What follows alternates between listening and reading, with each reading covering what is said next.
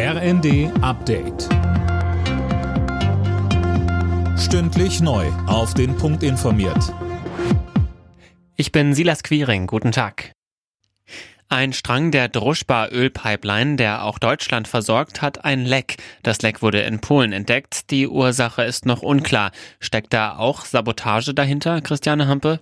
Nein, wie es aussieht, wohl nicht. Von polnischer Seite heißt es, dass man hier wohl von einem Unfallschaden sprechen kann. Der Nordstrang, der jetzt betroffen ist, versorgt auch die Raffinerie in Schwedt in der Uckermark. Die Raffinerie gehört mehrheitlich zwei Tochterfirmen des russischen Staatskonzerns Rosneft, die allerdings vor sechs Wochen unter Kontrolle der Bundesnetzagentur gestellt wurden. Der zweite Strang der Pipeline, der die Slowakei, Tschechien und Ungarn versorgt, der funktioniert ganz normal. Nach der Explosion auf der Krimbrücke hat der russische Geheimdienst acht Verdächtige festgenommen, darunter fünf Russen. Der FSB spricht von einem terroristischen Angriff und beschuldigt den ukrainischen Militärgeheimdienst dahinter zu stecken. Seit Anfang der Woche bombardiert Russland als Antwort massiv Kiew und weitere Städte in der Ukraine. Die ukrainische Seite hatte die Zerstörungen an der für die Russen strategisch wichtigen Brücke zwar gefeiert, aber keine Verantwortung für die Explosionen übernommen.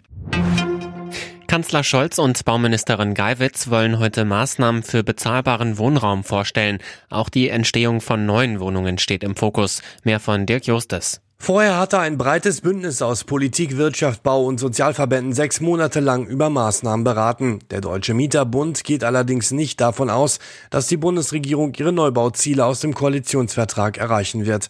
Wir sind meilenweit vom Ziel der Bundesregierung entfernt, in diesem Jahr 400.000 Wohnungen zu bauen, sagte der Präsident des Deutschen Mieterbundes Siebenkotten den Funke Zeitungen.